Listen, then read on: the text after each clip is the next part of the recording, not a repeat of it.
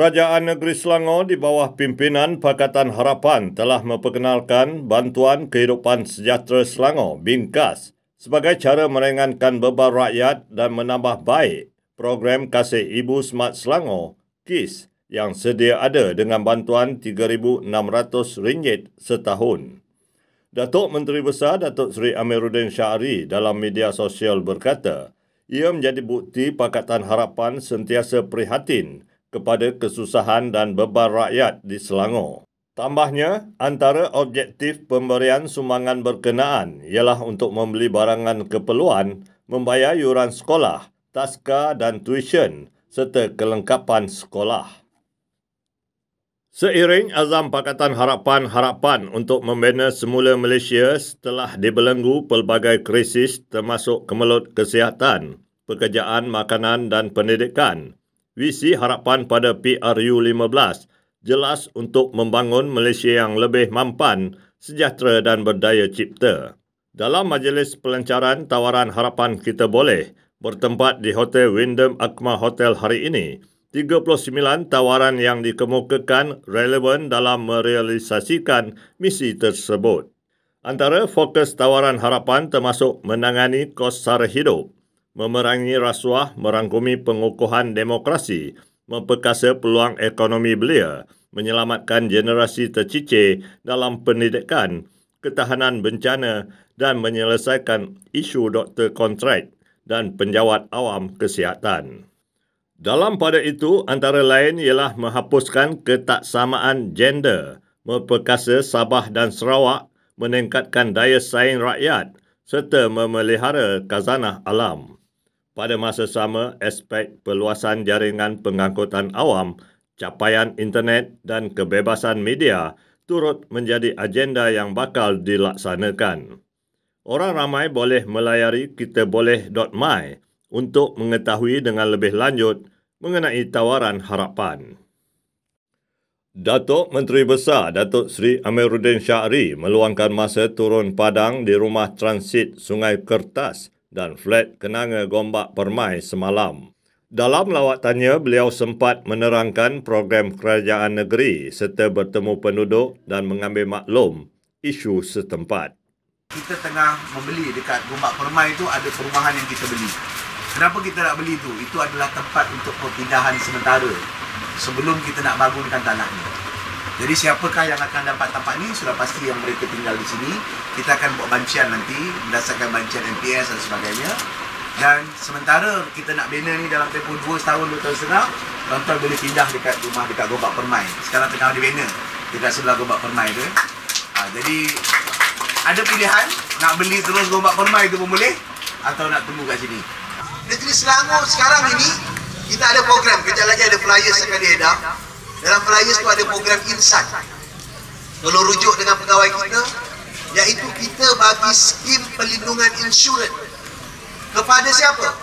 Kepada seluruh rakyat negeri Selangor yang berumur 30 hari, bukan 30 tahun, 30 hari, satu bulan sampai yang berumur 80 tahun. Dan premiumnya dibayar dan ditanggung oleh pihak kerajaan negeri Selangor daripada isu vaksin, saringan, kos sari hidup sampailah kepada insurans. Dan itulah dia yang kita nak buat dan sebab itu bila parti pun bertanggungjawabkan saya bila lihat bagaimana kita buat di Batu Kim di Sungai Tua ni sekarang saya nak lebarkan sikit lah benda ni termasuk di seluruh gombak doakan saya lepasi pencalonan 5 hari bulan nanti harap tak ada apa-apa halangan kita lepasi pencalonan masa kempen tu mungkin kita bertemu mungkin tak bertemu kawan-kawan kita akan datang sini mungkin sahabat-sahabat saya akan datang tapi tolong bantu kita sebab kita nak lebarkan lagi kita nak lahirkan lagi. Banyak komuniti yang baik macam kenanga ni di seluruh gombak. Dan gombak akan dikenali sebagai tempat orang yang setia sebagai muafakat yang erat dan kita dapat lahirkan kerjasama Selain memerangi rasuah dan mengukuhkan demokrasi, soal kehidupan rakyat dan kos sara hidup merupakan perkara yang menjadi tunjang perjuangan Pakatan Harapan. Harapan. Pengurusi Harapan Datuk Seri Anwar Ibrahim berkata, sehingga hari ini Perdana Menteri silih berganti, dan Menteri Keuangan gagal menangani peningkatan kos sara hidup dan ekonomi negara yang merundum. Beliau berkata demikian dalam ucap pertama Majlis Pelancaran Tawaran Harapan Kita Boleh bertempat di Hotel Wyndham Akma, Kelang hari ini.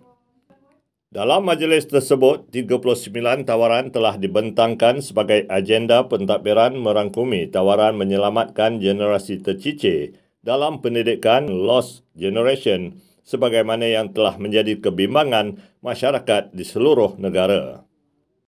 Soal kehidupan, kos sara hidup, masalah ekonomi rakyat keseluruhannya.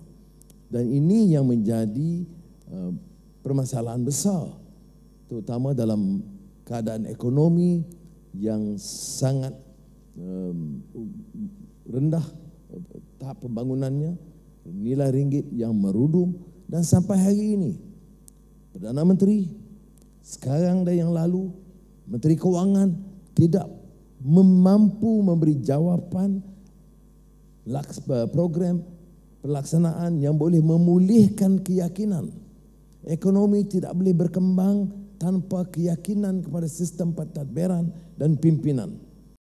Kerajaan negeri memperuntukkan lebih 2 juta ringgit bagi membantu 85 persatuan badan bukan kerajaan NGO dan pusat kebajikan memperkasa agenda kebajikan masyarakat.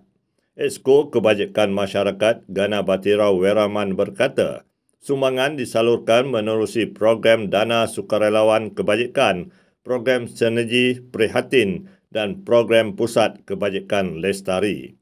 Tambahnya, kerajaan negeri akan terus cakna dengan hal ehwal kebajikan rakyat bagi memastikan sesiapa yang memerlukan tidak terpinggir. Jelasnya lagi, pihaknya turut menganjurkan program Santuni Rumah Kebajikan bulan ini membabitkan 27 rumah kebajikan dengan peruntukan RM150,000. Selain itu, RM240,000 turut disalurkan kepada 17 persatuan kebajikan menerusi program Sinergi Prihatin dan RM90,000 kepada 17 persatuan menerusi program Dana Sukarelawan Kebajikan. Beliau berkata demikian selepas menyempurnakan majlis penyerahan peruntukan program bawah Jawatan Kuasa Tetap Kebajikan Masyarakat di Dewan Jubli Perak Bangunan Sultan Abdul Aziz Shah Shah Alam semalam. Pada majlis itu, 51 pusat kebajikan menerima geran peruntukan menerusi program Pusat Kebajikan Lestari dengan jumlah keseluruhan 1.7 juta ringgit. Selepas keadaan COVID pandemik, banyak syarikat-syarikat telah tutup dan dana yang selalu mereka menerima rumah-rumah kebajikan ini CSR telah banyak kekurangan. Ia menyebabkan banyak juga rumah-rumah kebajikan ini menghadapi kesukaran dan mendapatkan dana.